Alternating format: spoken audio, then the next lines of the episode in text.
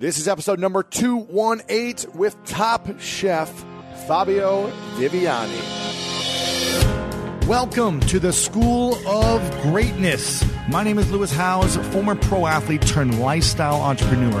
And each week we bring you an inspiring person or message to help you discover how to unlock your inner greatness. Thanks for spending some time with me today. Now let the class begin.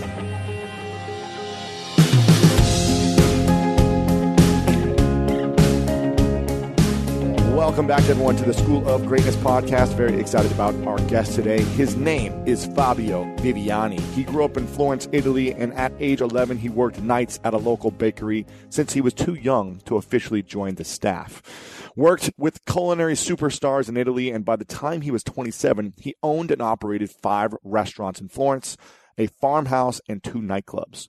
Perhaps known for his television debut on Bravo's hit reality series, Top Chef. He earned the fan favorite title. His on-screen appearances have propelled him to become one of the fastest growing household names in the country. He's also the host of award-winning web series on Yahoo, one of the top 10 lifestyle and food shows on the internet. He sells his own line of ceramic cookware and is a proud endorser of brands such as Bertolli olive oil. He has authored 3 successful cookbooks, including a New York Times bestseller, and has his own digital magazine called Fabio's Magazine. I'm very excited to introduce you to our guest. We had an incredible time today on the episode here in the LA studio at the School of Greatness HQ.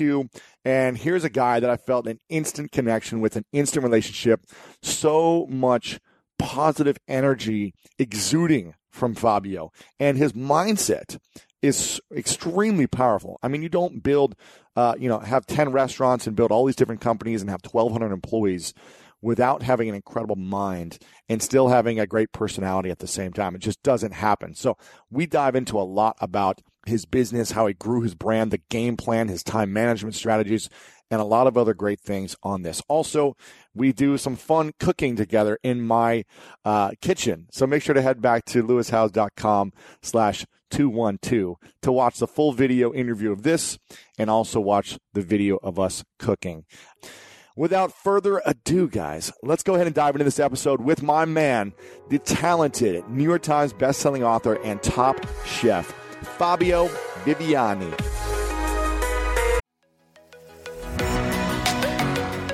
Apple Card is the perfect cash back rewards card. You earn up to 3% daily cash on every purchase every day. That's 3% on your favorite products at Apple, 2% on all other Apple Card with Apple Pay purchases, and 1% on anything you buy with your titanium Apple Card or virtual card number. Visit apple.co/card calculator to see how much you can earn. Apple Card issued by Goldman Sachs Bank USA, Salt Lake City branch, subject to credit approval. Terms apply. I don't know about you, but when around 3 p.m. hits, I find myself craving the right refreshment to get me through that mid-afternoon slump. New Pure Leaf Zero Sugar Sweet Iced Tea is full-flavored sweet tea, but without the sugar and the calories. It might take several bottles for you to believe that a delicious sweet tea can really have zero sugar and zero calories. But you know what they say, life is full of surprises, or in this case, full of flavor. New Pure Leaf Zero Sugar Sweet Iced Tea. Try it to believe it. For 20% off your next 12-pack, head to Amazon and use promo code 20PURELEAF. That's promo code 20 P-U-R-E-L-E-A-F for 20% off. Okay, quick math. The less your business depends on operations, on multiple systems, on delivering your product or service, the more margin you have and the more money you keep. Obvious. But with higher expenses on materials, employees, distribution, and borrowing, everything costs more. So to reduce costs and headaches, smart businesses are graduating to NetSuite by Oracle. NetSuite is the #1 cloud financial system, bringing accounting, financial management, inventory, HR into one platform and one source of truth. With NetSuite, you reduce IT costs because NetSuite lives in the cloud with no hardware required, accessed from anywhere. You cut the cost of maintaining multiple systems because you've got one unified business management suite, and you're improving efficiency by bringing all your major business processes into one platform, slashing manual tasks and errors. Over 37,000 companies have already made the move. So do the math. See how you'll profit with NetSuite. Backed by popular demand, NetSuite has extended its one-of-a-kind flexible financing program for a few more weeks weeks. Head to netsuite.com/greatness. netsuite.com/greatness. Again, head to netsuite.com/greatness. Welcome, everyone, back to the School of Greatness podcast. We've got my man, Fabio Viviani, in the house, the ultimate chef. Good to see you, brother. It's good to be here, man. I'm so glad. I feel like you're one of my brothers, man. I feel like right when I connected with you in person, I was like, yes, I get this guy. You know, you're good people, and good people got to stick together. Exactly, always. Exactly. So I want to start with a couple of fun facts about us. Yes. Some mutual points of interest. Yes, please. So Fabio's from Italy. Yes, born and raised. I'm quarter Italian. You know what? My grandmother's from Italy. From, you know what area? Yeah, it's called, I'm going to pronounce it wrong. I think it's called Sulmona. Sulmona. Sulmona. Do you know? Is that? Are you kidding me? I love it. Sulmona is a beautiful area in the northern region of Italy, like center up, and they're really, really famous actually for their steak. Really? Yes, there is I think every year there is a major. Steak fair. Huh. And, Sulmona. I mean, it's a beautiful, beautiful city. It's close to the lake. Wow. It's fantastic, beautiful. I have to go. I've never been. So I've been to Italy. I've been to Milan. I've been to Florence. Not Florence, but Venice. And I'm from Milan. Florence. Yeah. So I'm gonna have to come check out Florence next time in Rome. Next time I go. Now, next time you go, you gotta give me a heads up, and we'll go do it right. We gotta do it right, man. Come on, we gotta do it right. Okay, perfect. So that's the first mutual connection. The second mutual connection is we're both on a Bravo show. Yeah, you were on Top Chef, obviously, as a fan favorite, and blew up as a huge star. And I was on a show called called Misadvised. It was like a relationship dating show. Misadvised. Yes, it was a bad decision, but it was an interesting experience. I'll say that. Here's the bad. Here I think that is the good and the bad about television, right? Yeah. If you're a good guy and you look good, you're yourself, regardless if the show is successful or not, you still have some good material to use here and there. Yes. If you look like you're a douchebag on national television, right? That's really bad. It's going to come across. It's going to come across really bad. It's hard to build a business around being a douchebag. Yeah, it is. Unless it's a business. Unless that's part of your business. Unless it's part of your business. There is a lot of mean people on TV that they're doing very well. Exactly. Yeah. So it was interesting. And, I'd love to hear your experience. Now, you were on Top Chef for 2 seasons. Is that right? 1 season. Yes, and then you came on another. Yes. I was on the season 5. I was the runner-up and the fan favorite. And I was on season 8 All-Star, and I made it through like 2/3 of the competition. Then I got kicked out because I couldn't make the good version of an American staple. They asked me to make a burger, and I made a burger, but I'm an Italian guy making an American staple. Yeah, so I made my version of a burger against 10 American. My burger wasn't as good as their burger. Right, gotcha. Understandable. Oh, well. I'm a good sport. It is what it is. It's okay. But you've done extremely well after the show. And, I've been researching a lot about you and your videos. It's funny. We were just talking before this about how my project manager, fell in love with you when she was watching the show. And then she saw that you emailed us and you signed up for some of our programs. And she was freaking out and, texting me nonstop, you have to have this guy on the podcast. I was like, okay, let's do it. I got to say something. That, I wasn't even on social media. Mm. I didn't even had a Facebook account before I came to United States 9 years ago. If you go back to my Facebook account, my LinkedIn is few years old. My Facebook is only 7 years old. Yeah. My Twitter, even less. My Instagram is a couple of years old. Uh-huh. So I was a fan of yours. I appreciate it. Way before your project manager was aware of who I was. Right. So, you're the guy that kind of got me into the social media aspect with LinkedIn first. Sure. And then, with everything else. So I appreciate it. Yeah. This is good. This is one of the things I kick off my list of my wish list, my bucket list. I like it. And we were talking before how LinkedIn's actually been a really powerful platform to build your business. You get a lot of leads from there, a lot of customers. Unbelievable. But you got to do it right. Yeah. And in your LinkedIn guide and courses that you have really broken down for me the path on what needs to be done to get noticed. Yeah. Because, LinkedIn is just nothing else like another social media platform with the advantage that 99% of anything that's going on there is business related. Yes. So if you use it right, if you plug yourself right, if you place yourself as an influencer, mm-hmm. you can monetize it. Yes, yes. And people are always be like, what's the ROI of social media? Well, it's hard to quantify because there is really no metrics yet. But if you do it right, you can actually see results because, hey, if I get 10 emails a week of people connecting with me and they want to do business with me through LinkedIn, mm-hmm. and 2 of those 10 leads translate into a paycheck, that's pretty good. Guess what? It's a free social media networking site, and now all of a sudden we're making money off of it. Exactly. It's just a way of building those relationships, at, you know, positioning yourself as an influencer, making sure you're doing the right thing. So it's really cool to hear you've done that.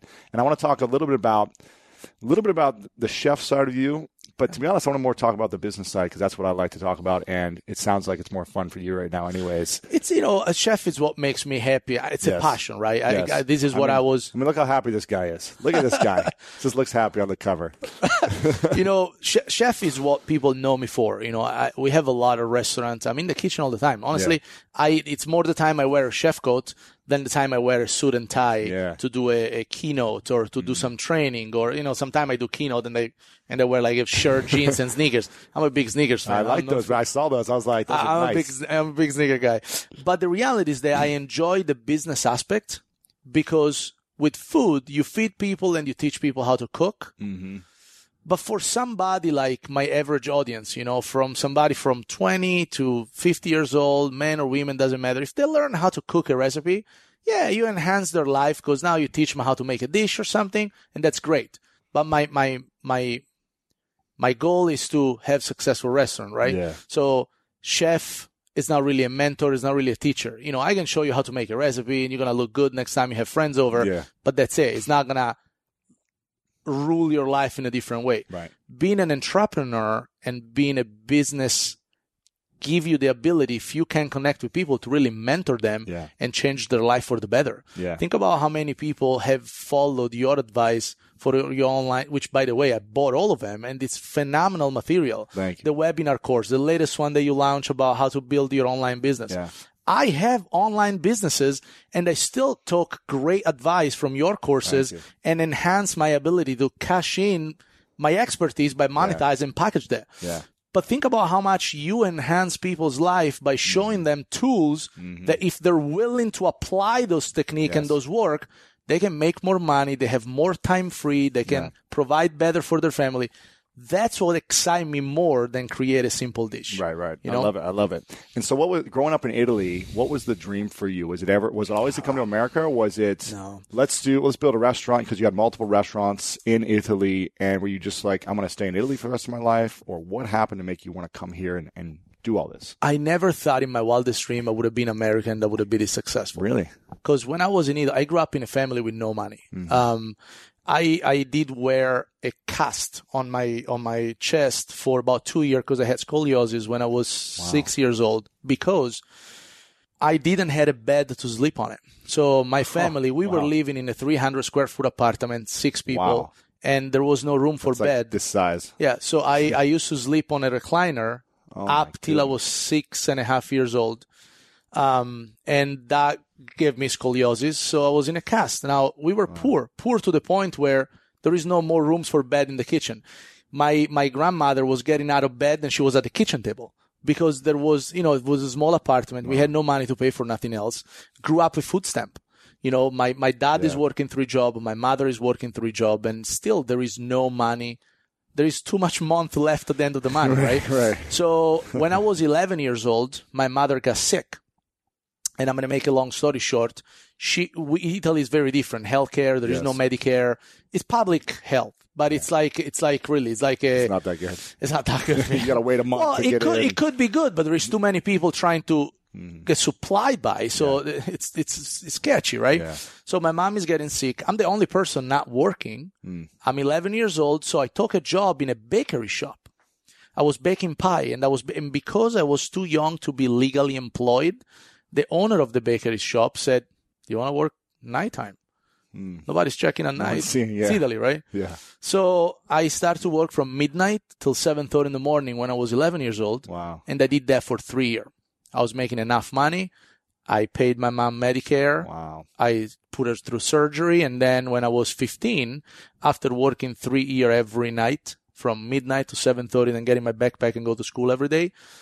I got a job in a restaurant business daytime because the owner of the bakery shop also, he owned few restaurants in Florence, Italy. So he offered me a daytime job and I took it so I could start to sleep a little bit at night. And then when I was 18, he made me part owner of the restaurant. He said, dude, you've been working with me for 7 years. You never ask for a day off. I was the only, I'm still the only person I know that by the age of 17 got brought 3 times at the hospital for exhaustion. Exhaustion is when you work yourself so hard that your body just shut down and just force you to go to sleep. Yeah. And I, in 3 different occasions, I woke up in a hospital 2 days after I passed out. Yeah. Unbelievable. 2 days after. So they had to rehydrate you. Rehydrate me and just, I work myself to exhaustion. And the owner said, you know, you're a hardworking kid. You're smart. You know, suck at school, but I was bad at school, man. Me too. I was horrible. I was really good at 2 things when I was young, boxing and working. There you go. That's all I was good. Boxing, I broke my wrist. Kind of similar story. It's done then. Done there. And then I couldn't box anymore. Then I did a little karate, but it wasn't as much because I was punching people instead of grabbing them. So it wasn't very good, man. Karate didn't work for me. And then, but I was still working really hard. So I opened with this guy, my first restaurant when I was 19 and I never looked back since. Wow. So I've been self-employed since I was 19 years old. Wow. So why do you think you worked so hard in those years, even after the first time you went to the hospital? Why did you keep putting yourself through exhaustion? I have a very addicted personality. Yeah. That is one thing. And I'm an overachiever. Mm-hmm. Sorry.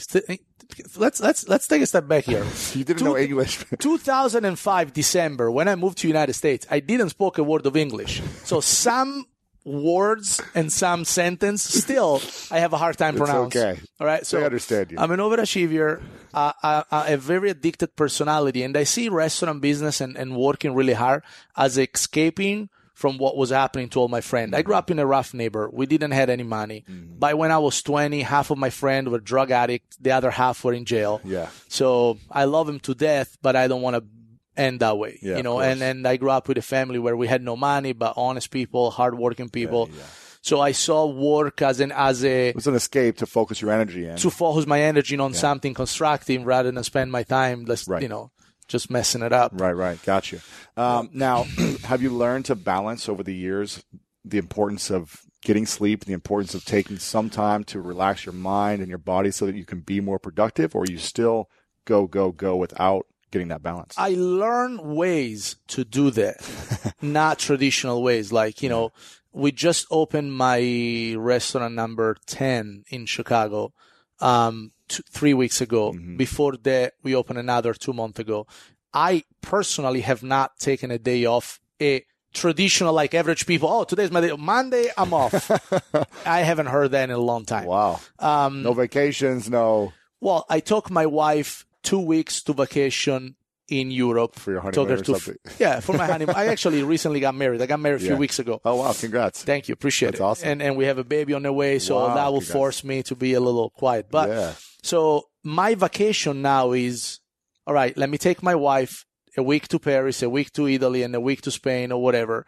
And in those 3 weeks, while she relaxes, she sunbathes, she does stuff that normal people call relaxing. You're online working, networking. I'm typing my next book. I'm writing my blogs. I make my time efficient while my body is relaxing on a beach chair or something. Yes. Because otherwise, there is no way to sustain the kind of business that we have if your mind is not on. And I'm not talking about a 90-minute basketball game or 2 hours at the gym. Yeah. That's part of working on your business. Because if you're not healthy and you don't take care of yourself, your business is not going to thrive. Of course. I'm talking about taking a week off and shutting your cell phone. Hasn't happened in a long time. Right. Now, let's talk about the health aspect of a chef, because there's obviously a lot of chefs who are overweight and that don't take care of their health. Yeah. How have you been able to take care of your health? And do you feel like you can be a great chef if you're extremely overweight and you're not taking care of that? What I think that regardless of the chef scene, you got to take care of your body or your body eventually will let you know that you're not taking care of it. Because, you know, a lot of people don't think like, you know, let's walk for an hour a day. Let's go at the gym. I never had a gym membership. Right. Well, so Italy's different, you know, back in the 90s, I have a treadmill at my house. I have a high raised desk like you have right here where we know I am very active. Yes. The gym is an excuse to be active. You can be active without the gym, right? Walk around, a brisk walk for a half an hour. It's all you need. Yeah. But, I think that chef in particular, it's a very excessive, it's an extreme work environment. Mm-hmm. We work in very high heat because, you know, kitchen is hot. My very kitchen hot. Can get to 120 degrees. Oh. You stay there for 8-10 hours. Think about it. You got to hydrate. A lot of chefs like excess because it's a nighttime job. It's a public, you're in a public venue. There is a lot of booze. Sometimes there is drug involved. Yeah. You know, it's not a healthy environment to begin with, but at the end of the day, spoons doesn't make you fat. You know, cigarettes don't smoke themselves, and it's really up to the people. I work in a toxic environment because restaurant business is not a healthy environment, but the reality is that I'm not a toxic person. Yeah, I don't overdrink. Sure, I get a beer sometime or a glass of wine or a scotch, whatever. You know, I'm a social drinker. Yeah, you know, I don't do drugs. I take care of myself. You know, it's like, dude, spoon doesn't make you fat. You gotta eat it, right? So at the end of the day, it really comes down to the willingness of yourself to take care of your own body. I'm a believer that circumstances doesn't define who you're gonna be. It's how you react to circumstances that define how you're gonna be. Where did you learn this principle and this mindset? You know, growing up, and knowing a lot of people, and so that's not really the Italian mindset, I would think. No, my dad and my mom. I call my mom every day. I say, Mom, how you doing? Yeah, it's too hot. The house is hot. I'm miserable. Economy shit. There's no money. And with that said, no jobs. I retired my mom and my dad 5 years ago. Yeah. So they're retired. They don't need to work. Yeah. But they still complain about Italy not having a job. Right. You know, and it's too hot. All right, that's great. It's too hot. Buy an air conditioning system. Buy something. You know, fix it. Just what are you going to do to react to your environment? Mm-hmm. You know, I was... It's funny because that's the biggest pet peeve I have is when people giving me all kinds of excuses of why things are not happening for them. One of my favorite parts about my job is that I get the opportunity to travel a lot. And in fact, I'm recording this right now while I'm in Mexico. And actually, I was thinking about something that I wanted to share because I get a lot of questions from so many people about different side hustle ideas. So here's one for those of you out there that are on the go a lot like I am or traveling a lot. When you're staying in your Airbnb on your trips, have you ever thought about how you could be making extra money by hosting through Airbnb while your home is vacant? If you're interested in an extra stream of income, Airbnb hosting is an easy place to start, and it's like giving your home some company while you're away. Your home might be worth more than you think. Find out how much at airbnb.com/host. So listen, we all know life is full of yada yada, like those quote unquote free trials that somehow still charge your card for something, or when companies have those sneaky gotchas hiding deep in the fine print. And I know you've dealt with yada yada before, like those bills that keep going up and up for no reason at all, or when budget airlines promise a cheap fare but then charge you for every little thing until you realize you're paying more than you would have somewhere else. And yes, it is possible to outsmart yada yada, like triple checking airline deals to make sure all you need is already included, but you don't take yada yada in life. So don't take yada yada from your wireless provider. Metro by T-Mobile has no contracts, no credit checks, no surprises, and nada yada yada. Stop by one of over 6,000 Metro stores nationwide.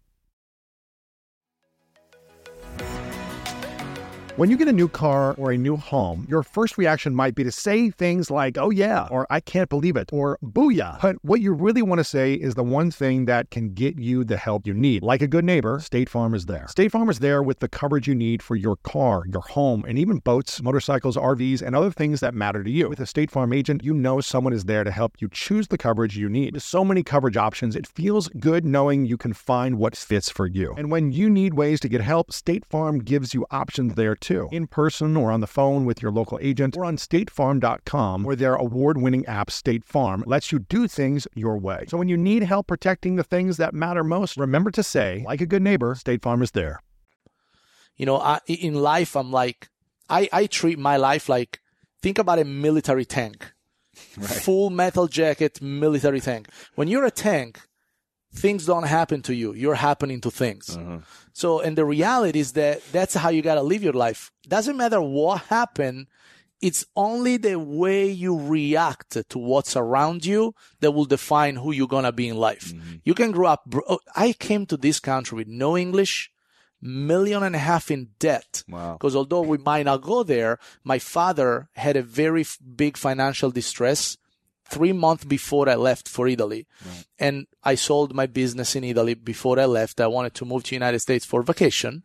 And I found myself paying my dad's liability to the bank and be about to come to the United States. And instead of having the time of my life, because I was a millionaire, 27 years old. In Italy. It's hard to do. Yeah, I saved a lot of money in Italy by selling all my business before I was taking the lifetime vacation of my dream and coming here and learning a new language, be the man for 2 years, not doing shit, nothing. And then you were to go back is the goal originally? You know, my goal here was to go back and figure it out. I got money. I could invest some, create business for myself. I created a business from scratch and do that again, right? Yeah. And instead, what did I do? I came to the United States. I had a ticket ready. I went from having 7 digits in my banking account to be broke because that went to pay my dad liability so they didn't lose the house. Now I'm in America. No English spoken. No money, $1 million mortgage because all the money I had, there wasn't enough to pay everything. And I still signed the paper for my dad. So, you know, my dad's a 60 years old guy. It was like completely stressed and down. And let's say he's not going to get out of it. I made it once. I can make it again. Plus, it's my family. You got to take care of family. So now I'm in United States, no English, not even broke. Because when you're broke, you got no money. When you're in debt, and I didn't have a job, and I didn't speak the language. So now we got over 1,000 employee, you know, multi-million-dollar business. English, it's okay. Still struggling with it, but you have 1,000 employees now? About 1,200. Wow. And all your restaurants and all the restaurants, all the company, wine business, licensing. It's about 1,200 people now. Right, right. And, you know, we have a business in the 8 digits. Wow. And the reality, midday digit. And the reality is that the question I always ask, what's your excuse? I didn't speak a word of English. Yeah. Came here in debt, $1 million. Most people won't never have $1 million in debt in their lifetime. Yeah. You know, people freak out. They have like $20,000 student loan. Yeah. That's easy. We can show you how to get rid of that in 2 months. In a day. Yeah, we did better than that. In a day, in 2 hours. Exactly. But the reality is that it's not circumstances. Mm-hmm. It's how you react to it. Yeah, I love this, man. I love this. So what was the dream then when you came here? It wasn't to be on a TV show. It was just to start a couple restaurants, building your. I found myself forced to it. You know, I heard an interview about the TV show, right? Sometimes the best, your best chance to succeed is to do not have a plan B. Think about it, right? Mm-hmm. If you have people that go like, if this doesn't work, I have a plan B. Yeah. I guarantee you. Then it's not going to work. I guarantee you it's not going to work. Exactly. I guarantee it's not going to work. Yeah. My plan B didn't exist. My first idea to come to America was a vacation. Yeah. I was a wealthy kid in Italy because I built my own business there. I sold it, cash out, and I was going to be a pimp in vacation for 2 years. Where were you living originally when you moved here? I was living in Ventura County. Okay, yeah. By the beach. Near Santa Barbara. I rented an apartment for a year by the beach. I wanted to have a vacation. Luis, I never took a vacation in my life. I was 27. I got $1 million in my banking account.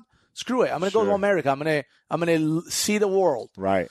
So what happened next, and when did the process come to doing it, being on Top Chef? Because I heard you turned it down like 2 or 3 seasons in a row. Right? 4 seasons.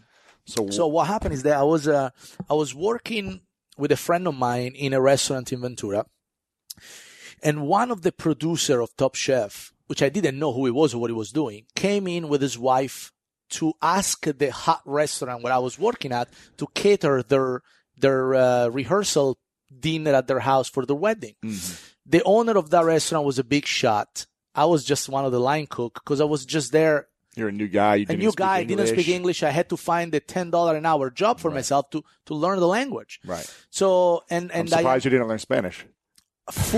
I'm fully fluent in Spanish. Right. Well, it's pretty similar. The first 2 years in the United States, I came here to learn English, and I was full Spanish, not a word of English. I was like, this is not going to work out, man.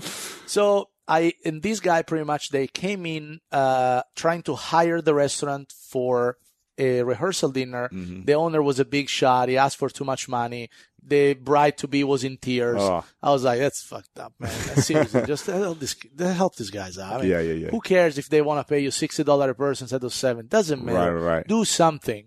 So I went out back door to the restaurant. I was like, guys, I'll take care of it. I know every recipe in this restaurant. I'll take care of it. Yeah. I'll do it for you. And the guy was like, would you? I'm like, yeah. I don't even need to get paid. You seem like good people. She was crying. I'm like, you guys seem like good people. I'll take care of it. Were you speaking English this time? Or? Little. Enough to be able to communicate. I will help you. Like, right? Enough to communicate. It's something. Okay. It's okay. And they were like, oh my God, you're so nice. And then at that night, the night of the party, I met one of his business partner, which was one of the executive producer of the show and the guys in charge of casting. And then invited me, and I turned it down because I didn't want to be on TV. I just got a job in a restaurant. I'm trying to learn English. Yeah. I don't see. Plus, I come from a culture where celebrity, TV, chef, there isn't. Mm-hmm. In Italy, if you're on TV, you're either an actor or you're a felony and you made the news. So that's it. So right. I didn't have, oh my God, let me be a chef on TV. I'll kill it. Yeah. I was like, what are you talking about? No, I don't do TV. I don't even speak English. Right. So, and then they kept asking me. We became friends. They kept asking me for 3 years. And then season 5, I gave in because at that point I was married. I did open a new business. I understood that America watches a lot of TV. Yeah. And then I had a restaurant at that time? At that point, I had a restaurant. I in Ventura or in Chicago? In Moorpark. In Moorpark. Gotcha. Moorpark, yeah. My very first restaurant owned in the United States was in Moorpark, California, Café Firenze, which is still there, going strong. And I'm going to check it out soon, next time. We'll have dinner together. Yeah, yes. And then I decided to do the show in season 5 after I got asked to do season 1, 2, 3, and 4. Wow. And I was turned it down because I just didn't believe that TV was that good for me. I didn't watch TV. I don't still watch TV. I don't really watch much either. I just learned that exposure is good no matter what, but you got to look good. Where would your life be right now if you didn't go on Top Chef? It would have been busy. I would have a lot of business still because I'm a doer. Yeah.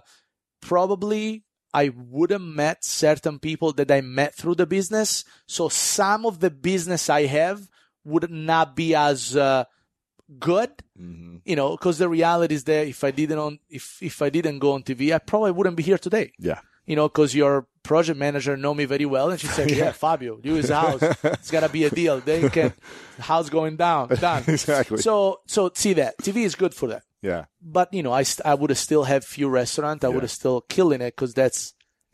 Because you work hard and that's your attitude. Because we work hard and we work smart. But the challenge is, we were talking before, I think you said, the licensing business has been a huge business for you and bringing in a lot of income. And that has come from your personality, from your TV stuff, fame, from your credibility, from TV. Yes. And that's a big deal. That's good money. It is a big deal. It's a great paycheck. And all the speaking and... Yes. With that said, though, let's break it down. Yeah. Yes, licensing for who doesn't know what licensing is. Licensing is when you're famous or when you have an audience and you allow people, product, and company to borrow your likeness, image, and name and put it on product that you endorse or you build with them or you co-pack, whatever it is, right? Yeah. For example, I own my winery in California. I have a winery. That's not a licensing. That's a company I own. You own it. And I bring it out. Now I work with some other company where my name is on their product, we develop together. I don't own the company. But you get a percentage. But I get a percentage of sale. That's a licensing. But even that, Lewis, think about this one. Top Chef, right? People say, oh, you do licensing. Of course you do speaking engagement, and you make a lot of money per day because you're famous. All right, let me break it down for you. I was one out of 270 people that in the whole season of the show went on and did the same exact things I did. How many do you guys remember from the show? 2, 3, 4. So 270 from all the seasons. 270 people so far went through the same show I did, and I didn't even win the show. Think about American Idol. Right. So many people go through it. And how many you know about it? One, couple. Two, three. Yeah. Right. So television is good. Television is an opportunity. Mm-hmm. Television is the environment mm-hmm. that can expose you. Yes. But if you don't know what to do with it, if you don't have a game plan. I had a game plan, man. Yeah. You know, a lot of people that won the show, I didn't even win it. A lot of people that won the show, they disappear from face of earth. Mm. You know why? Really? Yeah. Well, they might have one restaurant and they're famous in like a small city. Right. You know why? Because they don't have a game plan for social media. Mm. They don't put themselves out there. They don't. I can get, you know, it's funny because part of my business, right, it's to do for big corporate what you do for small business owner. Right. We coach them in how to get exposed and how to monetize that, yeah. right? So the reality is that a perfect unknown person, somebody, you give me any person with some sort of expertise that could be taught, that yes. they can teach that tomorrow, that nobody knows, you give it to me in 90 days, I'll place him as an authority yeah. on social media, yep. TV, yep. radio. It's easy. The path is there. If they do the work. If they do the work. Can't just make it for them. Can't just make it for them. Yeah. I've done the work. Yeah. I've done the work. We've been hustling for 7, 8, 9, 10 years. So my overnight success has been 26 years. yeah. It's an overnight. It's still long overnight. It's still going. It's still going strong, and I haven't even started yet. Yeah. Stay tuned for the next. Stay tuned for the next 10 years, man. Yeah, yes. Watch. We're taking over. The only reason why I can't be president is because I'm not American. I like it. I like it. So what was the game plan going into it? So you turned it down 3 years, and then you said, okay, maybe there's something to this. I'm going to do the next season.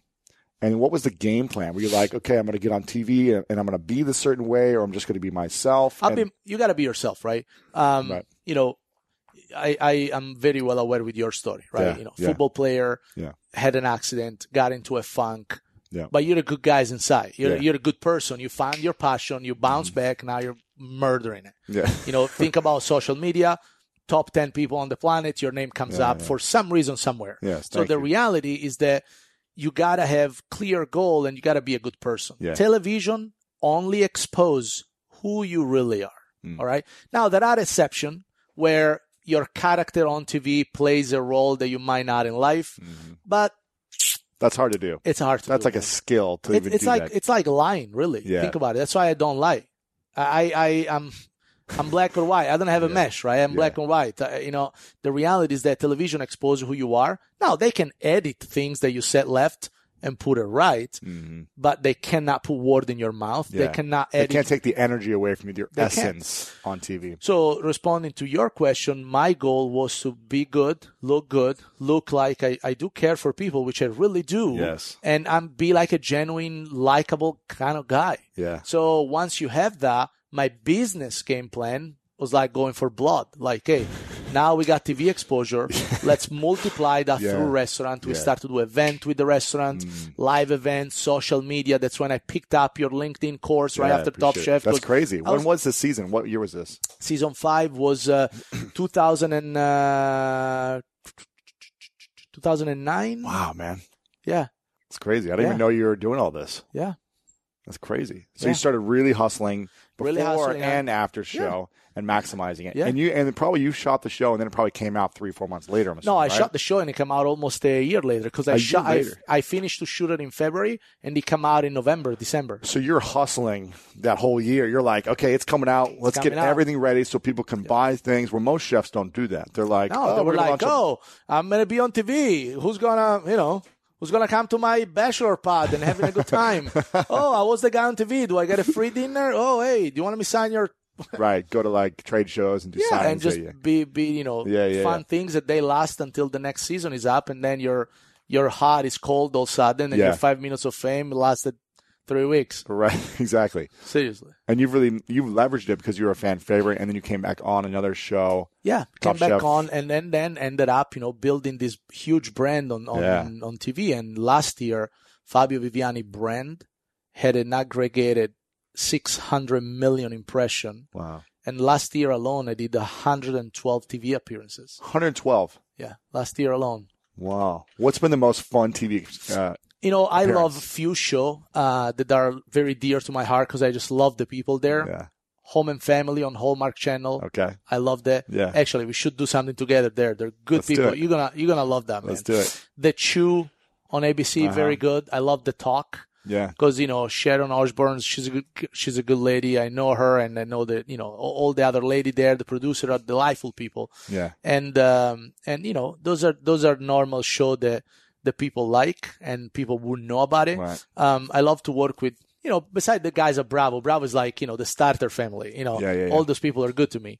I love Food Network. I just finished to shoot a season of Cutthroat Kitchen. Fantastic. So the show is fun as hell because, you know, they get chefs and they put out of their comfort level by sabotaging them. It's a fun show. And, you know, I like to have fun. Yeah, of course. I'm not a mean guy. You're a fun guy. I'm not a mean guy. Who's the mean guy on that show? Gordon Ramsay, yeah. But again, you know, it's mean on the show, but it's a piece of cake in real life. He's so nice, you're like, right? Why? Yeah. You're expecting this. Then he's expected to be like that all the time. Yeah, and he's such a nice guy, like, that's gotta be tough, you know. It'd be really hard to do that. Put it on this. So, but he's a good guy, and he's doing phenomenal. Yeah, crushing. So, yeah. Wow. Do you ever want to do your own show?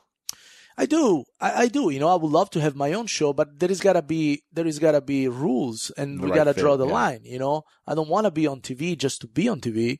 I'm very particular about what I do and who I associate myself with. Yeah, yeah. Because I have one brand. Once you screw that up, you're done, man. It's tough to get it back. Yeah, you're done. That's tough. You know.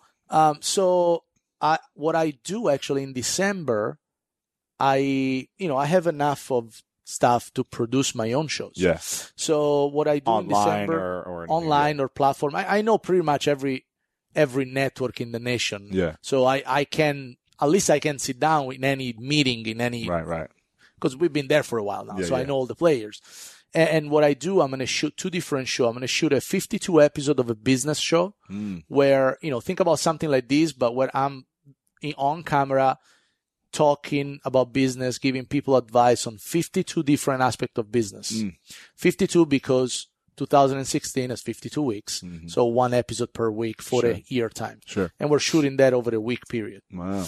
And then after 52 in 1 week. That's smart. Batch it up. And then after that, I'm shooting 52 episodes of the best kitchen tips. Mm. So I will get back on camera and I will just shoot the 52 top tricks that will improve the cooking experience of people at home by teaching them stuff like, I'll teach you today. Yeah. 90-second fresh pasta. It'll blow you away. Amazing. 90 seconds. So somebody's on the video phone downstairs. Hey, we're coming up. Fresh pasta. Wow. By the time they run up, you got pasta ready. That's amazing. It's crazy.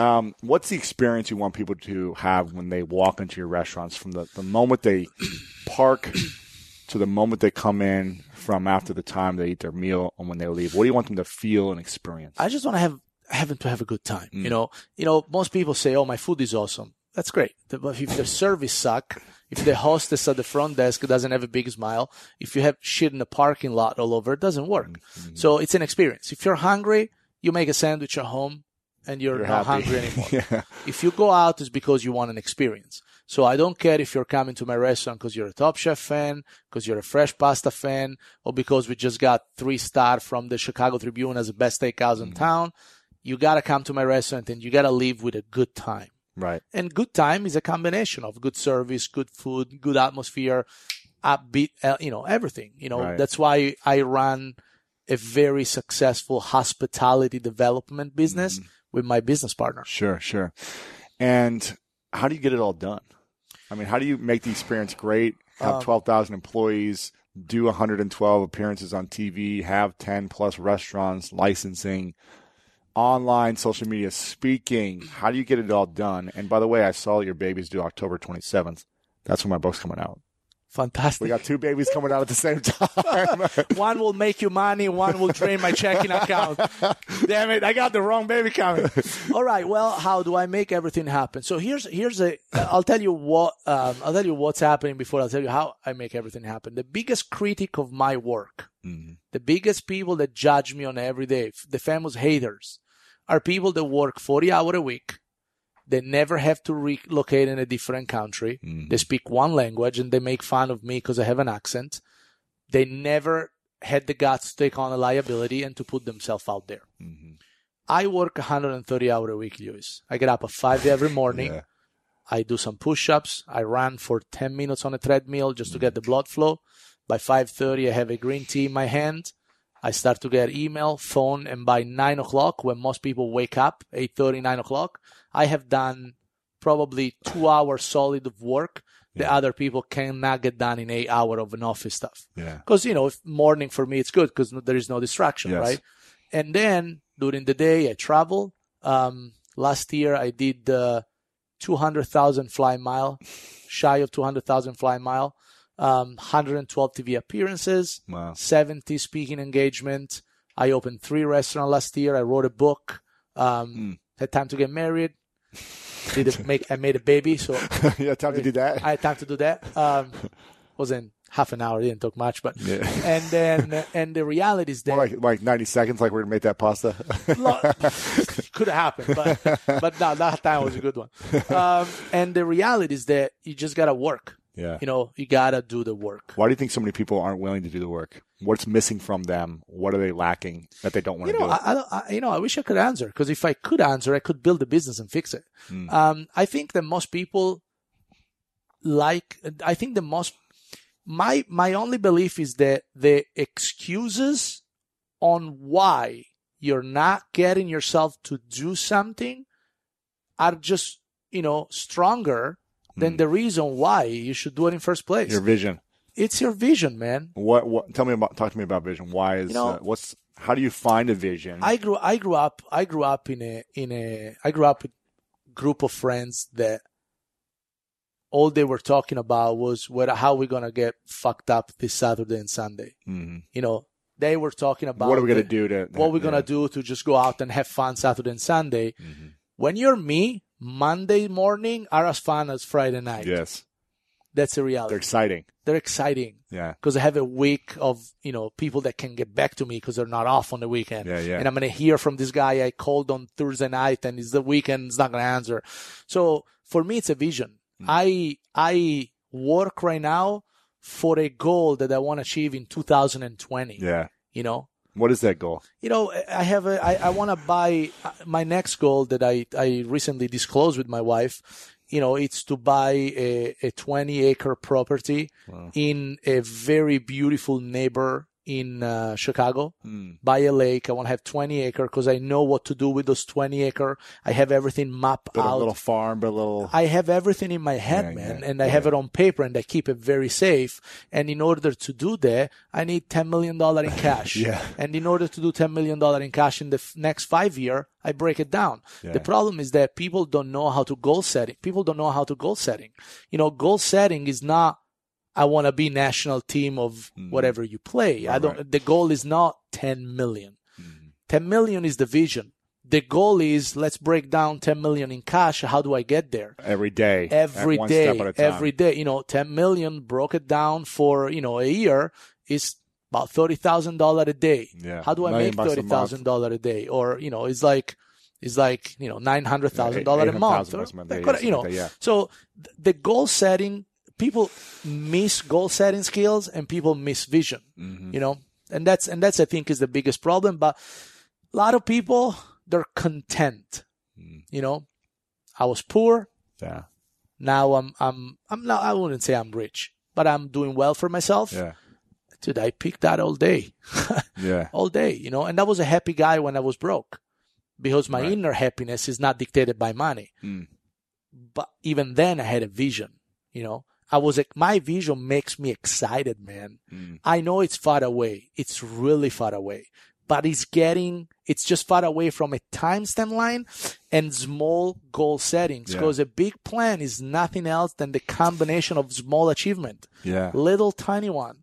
How do you stay consistent throughout? You know, when you have roadblocks, when you have adversity, when people can understand you because of the language barrier, when you're facing all these challenges, how do you stay consistent? And what would you say to someone else who's challenged with that? It hasn't been easy all the time. You know, I had my days. I had where I was like, well, what am I doing? I mean, it's fucking so hard. Why? The reality is that, again, it's a matter of how you want to live the rest of your life. You know, you want to be the guy that leaves a legacy, or you want to be the guy that, you know, witness other people do so. For me, stay motivated. It's just a matter of be true and stop being full of shit towards the things you want to achieve. You know, I have a lot of people I know that are overweight. I have a lot of people I know that they could do so much more with their life, but They just don't want to. You know why? Because they're comfortable. Mm-hmm. They're comfortable in their position, and they make themselves believe that that's all they will ever get. You know, yeah. I think for me, staying motivated, I don't want my kids to go through what I went through. Right. You know, I got a kid on the way. I'm not kidding you. I don't spend like money, like I'm not a baller. I save money. Yeah, you invest it. I invest money. I make my money work for me, right? Yes. Now, I take my wife to vacation. I bear no expenses, right. But I never take a vacation. Yeah. So for me, it's like, all right, we go to the best hotel because I want experience there. But the reality is that I know my kids is coming. Half of the expenses I had, they're gone overnight, not thinking. I don't need $1,000 pair of sneaker now. No. I don't care. Because now it's not about me, it's about my family. Yeah. So great, $100 sneakers, boom, done. You know. So for me, I'm not a materialistic kind of guy. Mm. You know, I have, and the thrive is just to be able to be the guy that people are talking about it for the next 10, 20, 30, 50 years after I'm dead. Mm-hmm. Do you have a fear of people not talking about you? I could give a shit about it. Meaning, I'm not motivated by other people's opinion because those opinions don't pay me or my family's bill. When I say I want people to talk about it, I refer to the people I love and I care. Mm. The general public, they will always have an opinion. Yes. I do hope that opinion is good. Yeah. But as long as I'm in good standing with the people I love, my family, and the people I care for it, it's all matters. It's all that matters to me. What would you say is your superpower? If you had a superpower, I'm relentless. Mm. I don't quit. I'm unbeatable, man. There you go. I cannot be beat because it's very hard to beat somebody that never quit. That's true. I don't quit. True. If I set my mind on something, it's going to happen, and I fail. I have been bent over, I have been beat and tied, but I never been broken. You can win because I don't quit. So if when I want something, you can bet anything you have that it's going to happen. Mm. There is no excuses. There is no second guesses. And being an entrepreneur and being a person as motivated as I am, there is always a way. Now, life gets in the way, and the plan can change, but never the goal. Yeah, the plan changes all the time. Hey, if I tell you in 5 years I need to get $10 million in cash because I need to buy that dream for myself, you bet your ass on it that I'll have it. Now, I have a plan right now for the next 5 years on how to get there. The plan I know is going to change. It's going to change a million times probably. It doesn't matter, but the goal never changed. Yeah. The plan and the execution could change 1,000 times. Yeah. You can get screwed over and start all over again. That's okay. But you can't take eyes out of the prize, man. What do you think is holding you back from getting to where you want to be? What's in the way right now? What's your biggest challenge? Nothing is holding me back. It's just a matter of creating time, right? Timing, yeah. One of the things I'm really good at. I think I'm probably one of the best out there. It's time management. Mm. I can save people half of their time in doing the same things all day long. How so? There is distraction. Yeah. 21st century is full of distraction. From airplane go by to your house, to your phone ringing, notifications, social media, stalking your ex-girlfriend, the mail guy texts. People text you, hey, I'll call you in 5 minutes. Fucking just call me in 5 minutes. Why are you texting me? You're calling me in 5 minutes. You know, when I do meetings in my company, there is no chairs. Mm. Because why you want to sit down and get comfortable? Let's get shit over. Let's talk about it and then we move out. I like that. So the reality is that I can save time to everybody. I cannot create time. Yes. You know, so we always have the 24-hour, and I'm one of the best people you'll ever meet about time management. Mm. So my time is very well managed. And 90% of my time, if we take away shower, bathroom breaks, stuff that require my full attention, like driving or eating, every other minute I have, it's employed by something that creates a benefit for my legacy. Mm. There is no distraction in my life. Mm. I get shit done. I get shit done quickly, and I get shit done on time. Mm. The reality is that there is just 24 hours. Yeah. So my time is my biggest asset and my biggest deficit. to create bigger goal, you have to start to eliminate smaller goals that don't achieve the bigger result in the timely manner.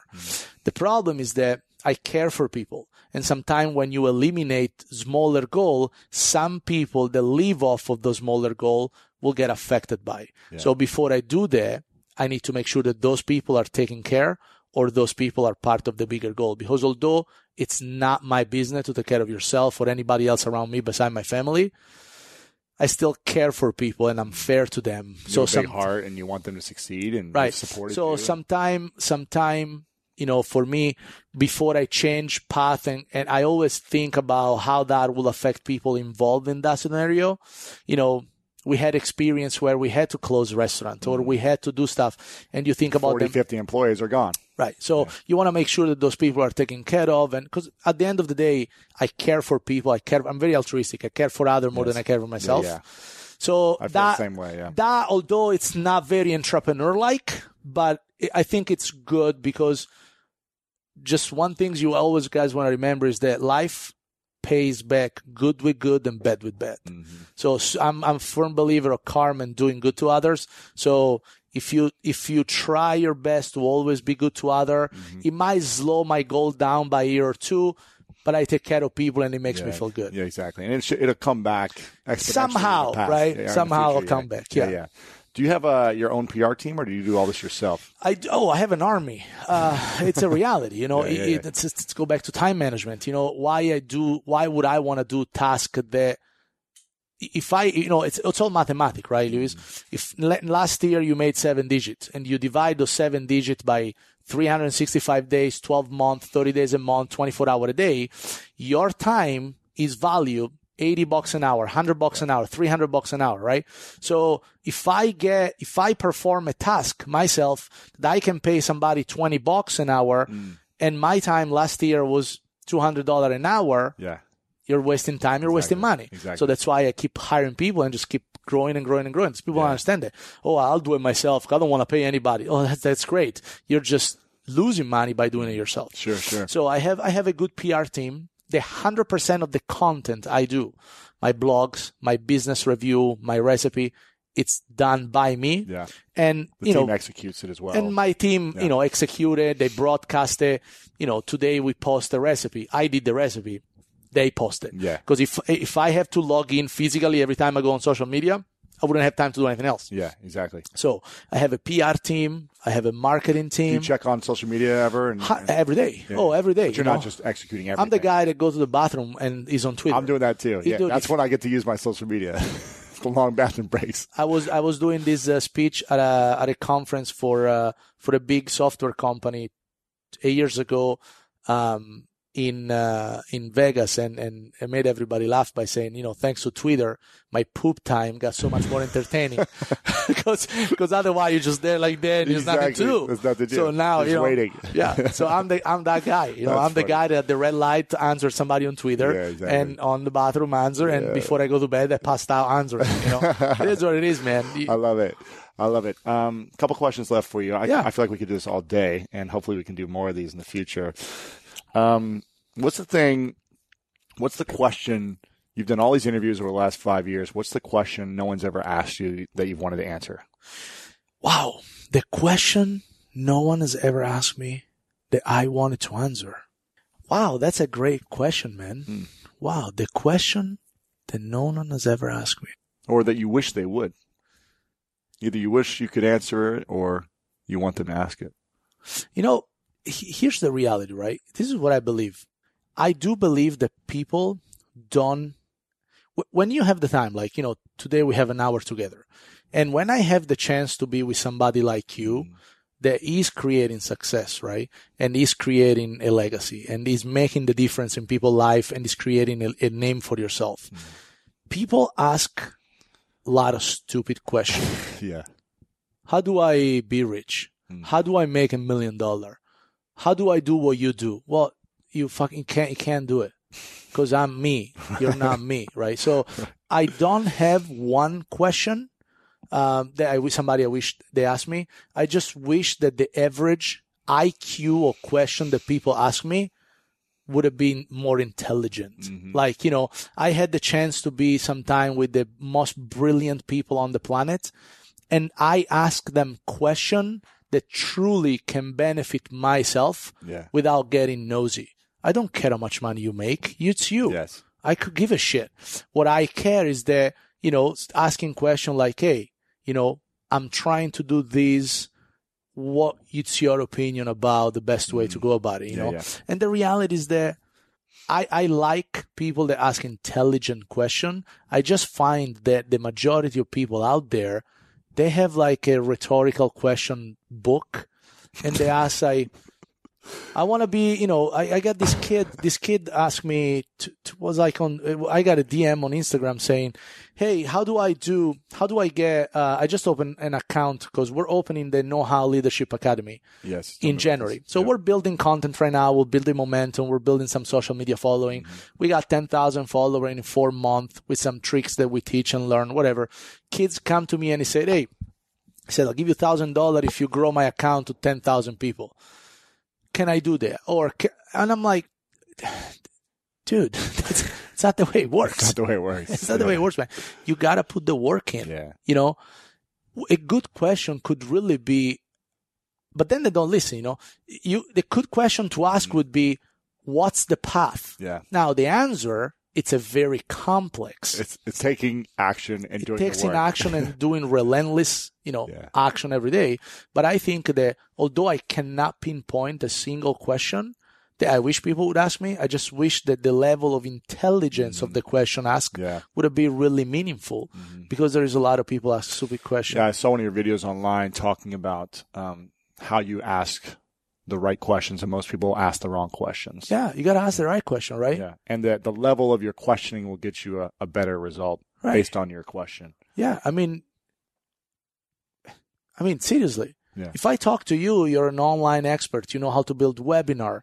You know how to build online courses. You teach people effective way to package stuff that they know and sell it for people that could use the information. Yeah.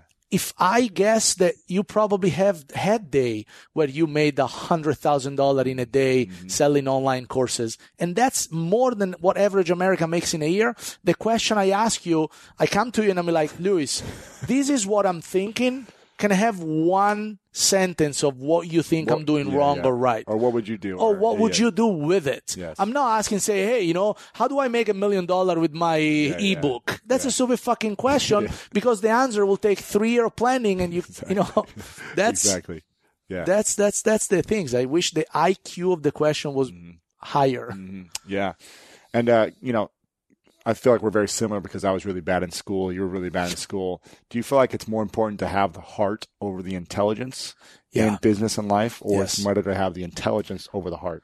No, heart and hustle beats intelligence all day long. Mm-hmm. Yeah, I agree. Heart and hustle beats intelligence all day long. I can teach a donkey how to operate a business. I can make him get out of bed in the morning, and I cannot make him have thrive. You know, that's a reality. Hustle and willpower beats textbook intelligence all day. I agree. That's great.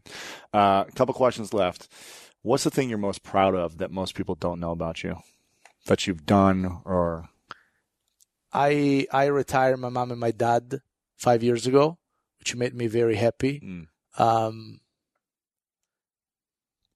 I probably help financially more people for no return. I have nothing to do with these people. Like, beside, you know, trying to be good to other, I probably help financially more people that most people are aware of. And I'm not doing it because I want to feel good, or I'm just doing it because it's a good thing to do, right? Yeah. And I like to help other, you know. I'm the kind of kids that by the age of 27 made $1 million and lost $1 million. So $1 million, $1 million. You can make it all day. Yeah. Doesn't matter. Money is just a number. Money, it's currency. Money, it's not the goal. You know, retiring my mom and my dad, it made me very proud of myself because, you know, I got rich by selling business I've built on my own. My dad is an, is a, My dad is a handyman and my mom is a hairdresser. Mm-hmm. I don't come from money, man. Yeah, yeah. You know, I made a fortune by the age of 27 by working my ass off, lost everything to help my family, built it again, and retired my family with no debt. Mm. So I made it twice. And you know, and now and other things I'm very proud is that my kids, you know, that I don't have yet, my boy, which is about to born in 2 months, he has already college paid for the next 10 years. Amazing. And it's already, you know, and that's something that makes me proud. I can die tomorrow if I'm happy. And know he's. And I know that my wife and my kids are taken care of. That's great. So those are things I'm proud of. And I'm not proud about things I do myself because I don't care. I don't drive a fancy car. Yeah, I don't. Either. I just, you know, money for me has different values. And look, don't get me wrong. The day, you know, I'll probably buy an expensive car one day, but I don't care. But the reality is that it's not important right now. It's not, I don't care. It's not important right now. Yeah. Okay. It's really not. What are you most grateful for recently? I'm most grateful for the opportunity that I have every day. I'm grateful for my health. I'm grateful for my friend. I'm grateful that I found through my career good people willing to help a helpless kid that didn't speak a word of English and they had no reason to do so. But because they're good people, they decided to just give me guidance. Yeah. And I was smart enough to listen, and I'm grateful for it. Yeah. I'm grateful for my Thrive. I'm grateful for my faith in my ability. And, you know, and I'm grateful every day just to get up in the morning and make the difference, man, because we're making the difference. That's awesome. We really are. I love it. Yeah. Yeah. It's the end of the day for you. It's your last day. And you've got a piece of paper and a pen to write down three truths that you've learned about life, that you've learned about business, relationships, anything you want to write down. Yeah. But you can write down three things. Three things. You have no more books left. Nothing. Nothing left. This is what people get to see of you. It's the last three things people get to see of you. Everything that's left for me. Three truths. What would you write down? Do it right or eventually you'll do it twice. First truth. If you don't do shit right, or bite you back in the ass and you got to do that again. So it doesn't matter who you are, what you do for a living, do it right or do it twice first. Second would be you cannot take care of anybody else unless you take care of yourself first. Mm-hmm. If you're unhealthy, if you're broke, you're not helping anybody. Yeah. Take care of yourself first, then you take care of everybody else.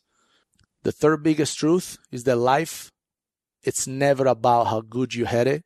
It's not about the color of your skin. It's not about religion. It's not about sex. It's not about where you're coming from.